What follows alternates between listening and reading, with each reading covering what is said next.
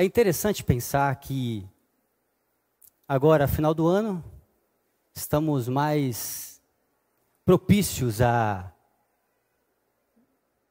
mudar, a termos mudanças nos nossos hábitos. Talvez alguns de vocês até começaram a falar em 2024. Dezembro faz a gente repensar muita coisa. Então, eu acredito que nós estamos em uma terra fértil para que pudéssemos pensar também em como olhamos para Jesus. Como temos Jesus nos nossos pensamentos, no nosso coração. Para que isso aconteça, eu fico lembrando aqui a respeito de toda a história bíblica. E aqui eu quero fazer uma pausa. Não sei quantos de vocês gostam de futebol, filmes, música, e todos esses campos, a gente que gosta, temos uma pessoa em quem a gente, a gente se identifica muito. É, eu, por exemplo, gosto muito de futebol. E no futebol, uma pessoa que eu gosto muito é o Cristiano Ronaldo. Tem gente que se identifica muito com o Messi. E uma coisa que é interessante é que eu não conheço o Cristiano Ronaldo, mas gosto dele. Gosto de vê-lo jogando. E quando eu olho para o Cristiano Ronaldo, eu tenho alguns pensamentos e eu não sei nem por que, que eu me identifico com ele. Porque ele nunca foi lá em casa. E eu já mandei mensagem para ele no Instagram e ele não me respondeu. Está muito ocupado para mim. Então, eu fico pensando e eu vou rever o quanto eu gosto do Cristiano Ronaldo. Porque é muito triste para mim eu gostar de uma pessoa que nem sabe que eu existo, não me responde no Instagram e nunca vai lá em casa. Terça-feira passada e na outra terça eu fui jogar bola e ele não foi. E ele é jogador de futebol. Então, é um pouco decepcionante a gente gostar de alguém. E aí eu me perguntei por que, que eu gosto do Cristiano Ronaldo, gente. E aqui eu tenho certeza que você também se identifica com alguém que você gosta muito, nunca foi na sua casa, talvez nunca nem te respondeu no Instagram. E nem vai responder. Diante disso, eu fico pensando que a gente tem que rever, porque o que a gente vai chamar, então, essa situação é de ídolos. Porque uma coisa que tem em comum a esses ídolos é que a gente não consegue se relacionar com eles. Eles às vezes, muitas vezes não sabem quem a gente é, não vão frequentar nossa casa, mas a gente gosta. É esquisito. Então, fazer do Cristiano Ronaldo um ídolo, peraí, eu vou repensar sobre isso. E uma coisa que é interessante é que quem trabalha e está nesse ambiente muito business, sabe? Negócios. Tem uma palavra que usa muito por aí que é o networking. Onde você se conecta com pessoas que é quase que uma simbiose, só que vamos falar de uma coisa mais bonita, que é uma troca de, de favores, e a gente chama de networking. Então, quanto mais pessoas vocês conhecerem, quanto maior for o seu networking, maior é essa troca. É aquele tipo de pessoa que quando você liga, você, você vai atender o telefone e falar, ela quer alguma coisa. O networking que acontece aqui é aquela troca. Eu tenho uma coisa que você não tem, então a gente troca. Agora, o que é comum ao networking e essa ao Cristiano Ronaldo na minha relação com ele é justamente a relação. Isso culmina em um ponto só. Os dois têm uma relação esquisita. O network é uma relação de troca e o outro é uma relação distante. E obviamente que o network muitas vezes é uma relação distante também. Então eu quero chamar isso de idolatria. Porque será que por trás do nome de Jesus, na verdade, o que você tem é um ídolo? Será que a gente não está projetando em Jesus a nós mesmos? Então a gente transforma Jesus em um ídolo? Aí talvez você falar, de maneira nenhuma. Eu amo Jesus de todo o meu coração. E idolatria, Tiago, na verdade é quando a gente nem ama Jesus. Será? Na história bíblica, quando a gente se depara com a idolatria,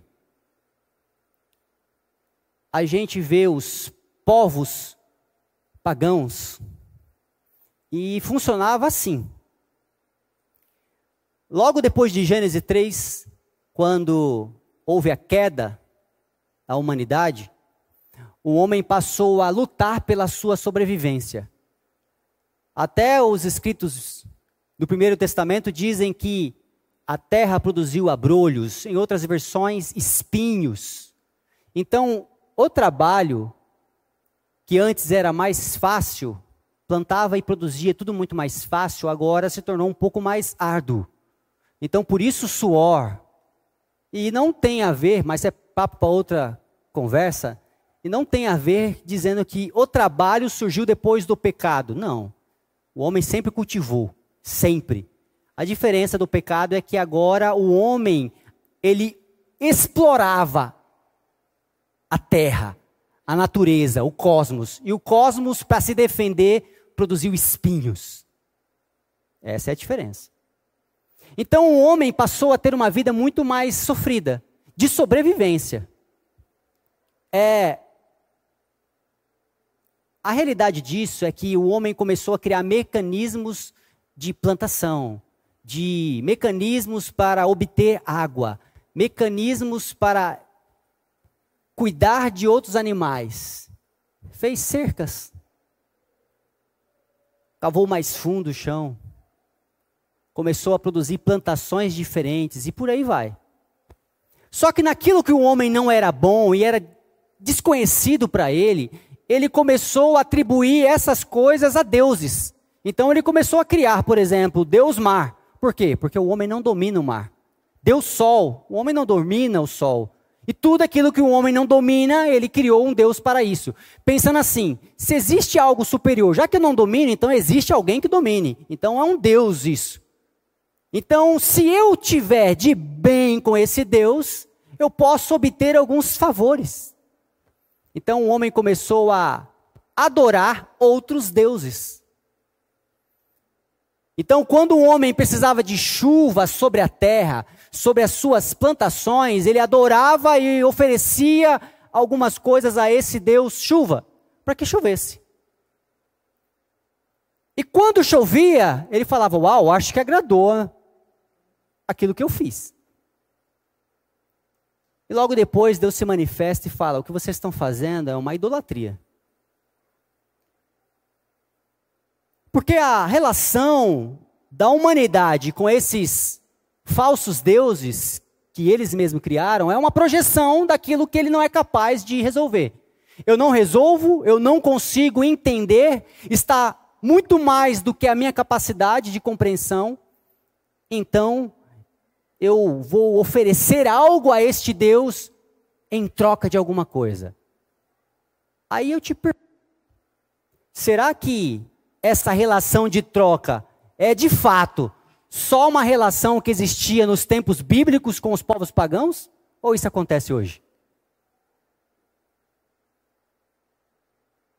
Porque se acontece hoje, então podemos fazer do único Deus verdadeiro, autor da vida, o nosso ídolo. Relação de troca.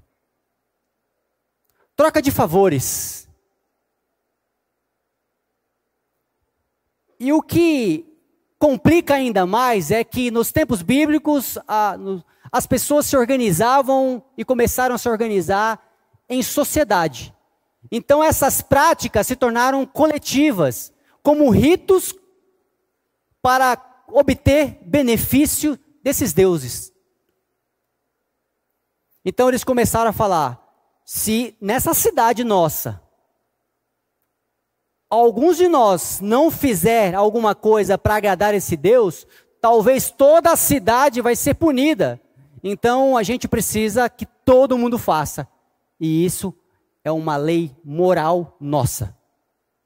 Precisamos que todo mundo faça.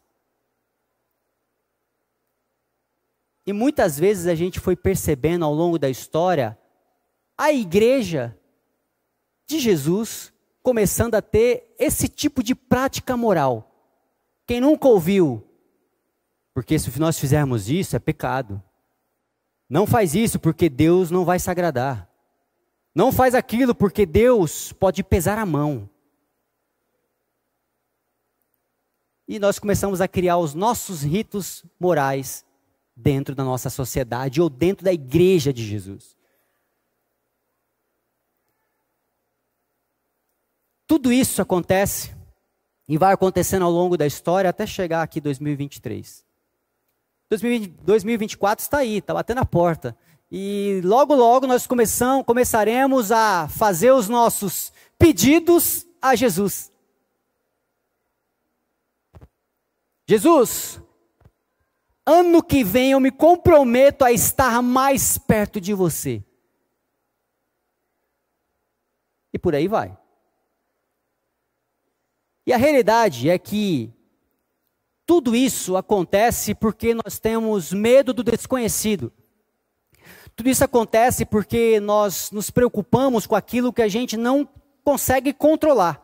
E o ser humano, a idolatria, tem tudo a ver com o desejo de controle, do conhecimento e da adaptação. Controle do que? Nós queremos controlar a nossa vida e não se preocupar com o dia de amanhã. Então, eu gostaria muito de estocar todo tipo de comida, alimento ou qualquer coisa que tenha a ver com a minha necessidade para que amanhã não me preocupe. E a gente começa a dar tão, tantos nomes bonitos para tanta coisa aí: poupança, reserva de emergência, investimento, qualquer outra coisa a preocupação com o amanhã nunca foi tão grande e tão mais real. Porque antigamente as pessoas se preocupavam com o que há de comer e beber. Hoje não. Eu só eu quero minha preocupação não é simplesmente com a comida de amanhã, mas é com o meu bem-estar e o padrão de vida que eu quero ter. Eu não quero abrir mão das minhas viagens, não quero abrir mão dos do benefício da vida que eu tenho. Então eu quero ter controle sobre isso. Controle sobre o conhecimento. Quem nunca fez uma prova e nessa prova falou um pouco antes de começar a prova, Jesus, me mostra as respostas.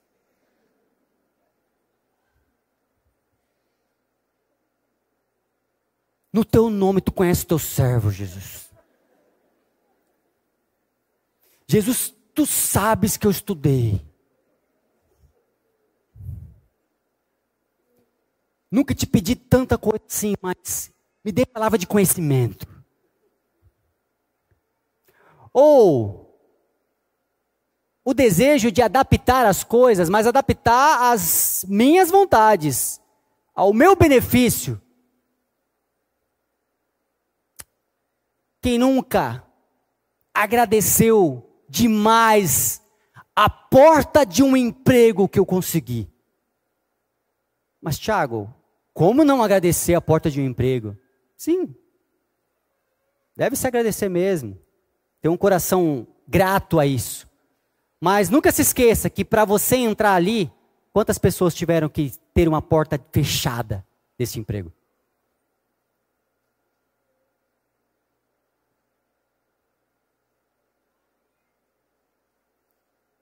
O desejo pelo controle, pelo saber e pela adaptação. Tudo isso ao meu favor. E aí nós usamos Deus, o autor da vida, para o benefício próprio dos meus desejos de controle, os meus desejos do saber, os meus desejos da adaptação. Jesus, você morreu por mim. Jesus, você está vivo por mim. E sou eu, sou eu, sou eu. Então a gente transforma o autor da vida em um ídolo. Alguém que está ali onde eu barganho. Porque, afinal de contas, para conseguir o um emprego, eu orei cinco horas.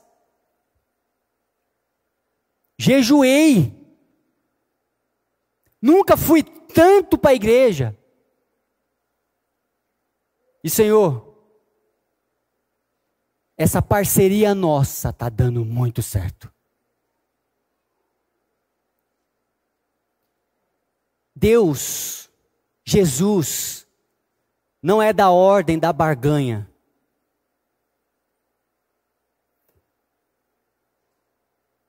Deus não é o Deus do Aladim como o gênio da lâmpada, onde ao invés de esfregarmos a lâmpada, esfregamos a Bíblia. Então,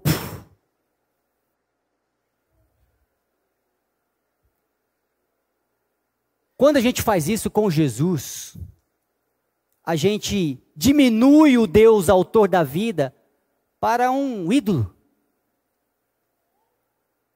E lembra, o ídolo a gente não tem relação.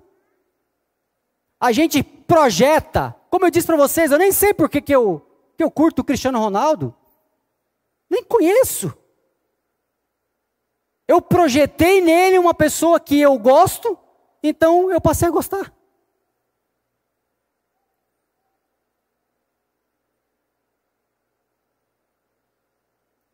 A grande realidade é que a gente projeta no ídolo aquilo que a gente imagina que ele é. Em Mateus, capítulo 6, versículo 25, Jesus fala: Por isso vos digo, não andeis ansiosos pela vida, quanto havereis de comer e beber nem pelo vosso corpo, quanto ao que haveis de vestir. Não é a vida mais do que o alimento, e o corpo mais do que as roupas, que as roupas. Olhai para as aves do céu, não plantam, nem colhem, não ajuntam em celeiros, contudo, o vosso Pai celestial as alimenta. Não tendeis vós muito mais valor do que elas? Qual de vós poderá, com as suas preocupações, acrescentar uma única hora ao curso da sua vida? Quantas roupas? Por que andais ansiosos? Olhai como crescem os lírios do campo, eles não trabalham e nem fiam. Eu, porém, vos digo que nem mesmo Salomão, em toda sua glória, vestiu-se como qualquer deles. Se Deus assim investe a erva do campo, que hoje existe, amanhã é lançada ao fogo, não vestirá muito mais a vós, homens de pequena fé. Portanto, não andeis ansiosos, dizendo: o que, que nós vamos comer, o que, que nós vamos beber, ou com que nós vamos nos vestir. Pois os gentios procuram todas essas coisas de certo, o vosso Pai celestial bem sabe do que cada um de vós necessita. Buscai, pois, o, em primeiro lugar o reino de Deus, a sua justiça, e todas essas coisas serão acrescentadas. Portanto, não andeis ansiosos pelo dia de amanhã, pois o amanhã se preocupará consigo mesmo. Basta cada dia o seu próprio mal. E o que é interessante é que a gente aceita muito bem as coisas boas. É impressionante como logo logo nós veremos o carnaval. E aí, se de repente no dia do carnaval cai uma chuva muito forte, a gente vai falar: olha aí Deus agindo. Agora, se essa chuva muito forte alagar por amor, a gente fala: misericórdia, Deus. Somos teus filhos. O que está acontecendo com o mundo? A gente projeta os nossos valores morais em Deus e diminui Ele.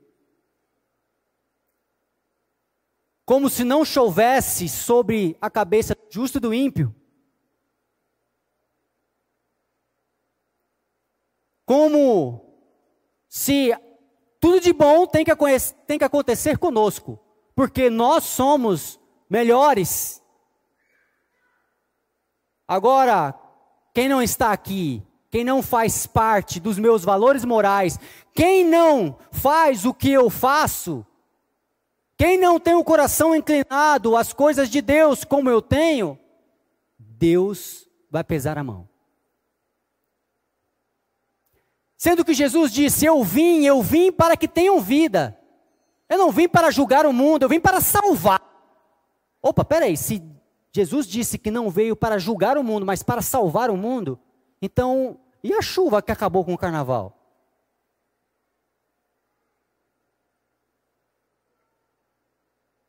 A gente começa a projetar tanta coisa.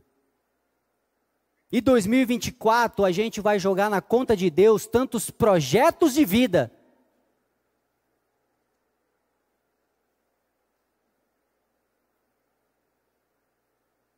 É como a história, isso é verdade triste realidade. Nos Estados Unidos, em uma certa cidade, um irmão resolveu passar no Starbucks e lá tem o drive-thru do Starbucks.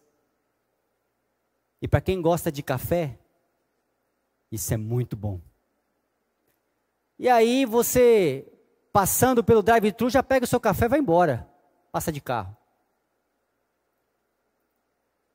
E então, uma pessoa passou por, pelo drive-thru, pediu seu café, pagou o café, deu um dinheiro a mais e falou: paga o pedido de trás. Então, o próximo, quando veio para pagar, falou, fez o pedido e falou: quanto que é? Ó, oh, o seu está pago. Como está pago? O carro da frente pagou o seu. Sério? Pago de trás. Então, aconteceu algo maravilhoso de se assistir. Durante quase uma hora, as pessoas pagaram o pedido do carro de trás. Só que, em um determinado momento, chegou uma pessoa, falou: Quanto que é? Não, seu pedido está pago. Glória a Deus. Tinha que ser um crente, né? Deus é bom. Como Deus mima seus filhos.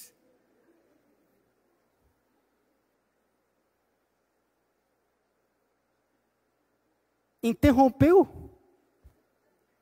Era para até hoje estar tá rolando isso.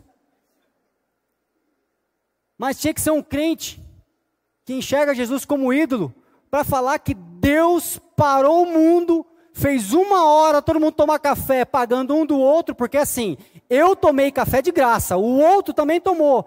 Ah, mas você não pagou? Não, eu paguei. Mas eu tomei de graça, o outro também tomou de graça, porque eu não paguei o meu. Isso é reino de Deus. Mas aí chega um crente que olha para Jesus como um ídolo. Obrigado, Jesus, porque você é bom comigo o atrás dele teve que pagar. Mas como a gente é assim? Como a gente interrompe o agir do que está acontecendo na terra? A justiça, o reino de Deus se manifestando e a gente acha que tudo isso é para nós apenas.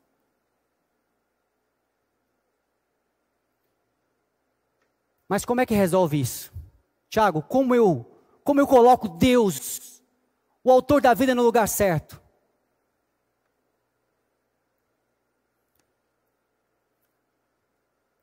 Em Êxodo, capítulo 20, versículo 2, quando Moisés está ali com Deus e Deus vai se apresentar e pergunta: Mas como é que eu vou te chamar? Quando eu for falar com o povo, como é que eu vou te chamar, Deus?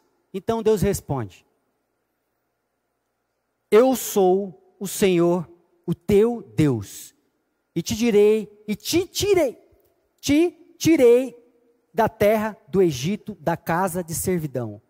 Eu sou o Senhor, o teu Deus, que te tirei da terra do Egito, da casa da servidão.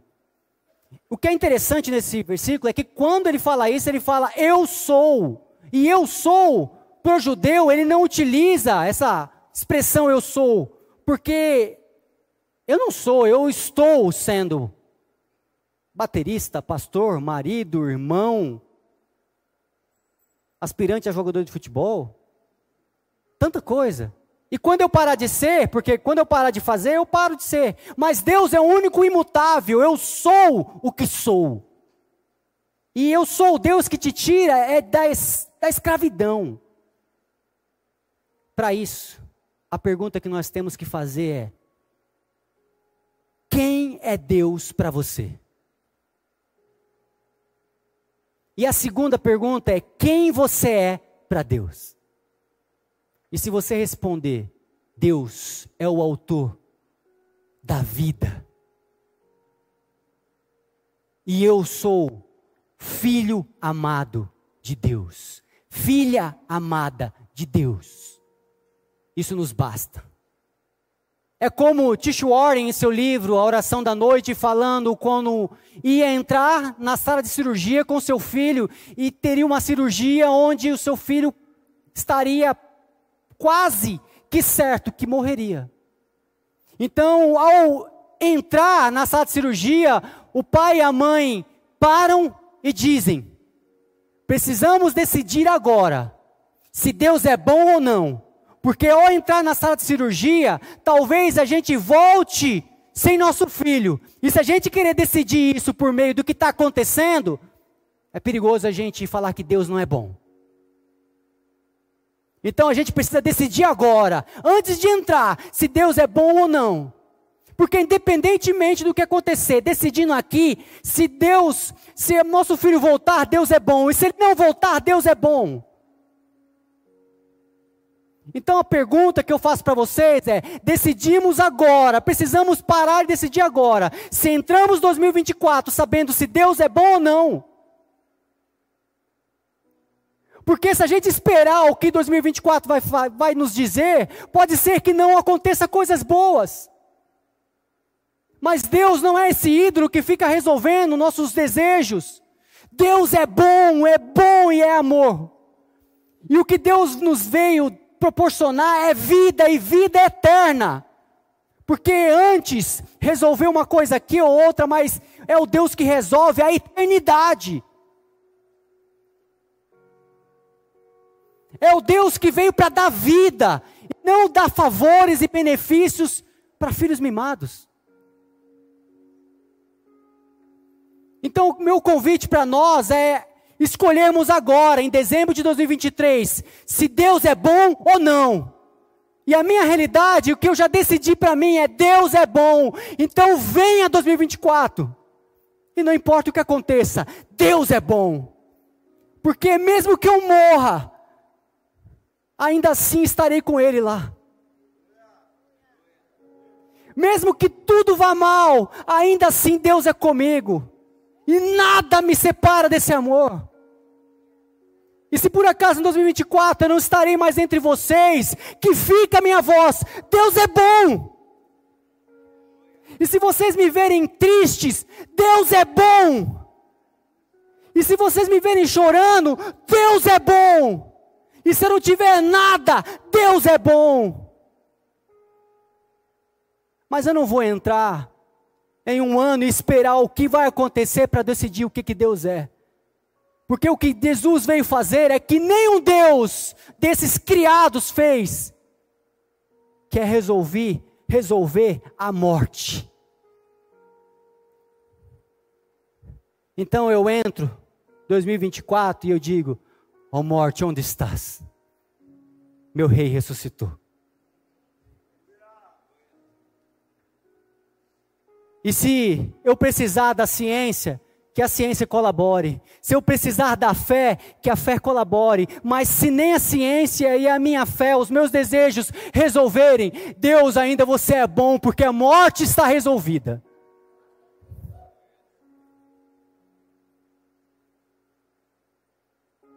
E eu não transformarei Jesus e diminuirei Jesus para que seja um Deus que me recompense aos meus favores. Eu não tenho o que oferecer a Jesus. Jesus que me ofereceu de bom grado, por meio da graça, a sua vida abundante, eterna, vive em mim, e nada, nada, nada pode me separar disso. Então, meu convite é que cada um de nós possamos entrar em 2024 sabendo que Deus é bom. E nós não usaremos Jesus como um ídolo para satisfazer os nossos desejos, controlar a nossa vida, nos dar o conhecimento para resolver as coisas simplesmente porque a gente quer. Não.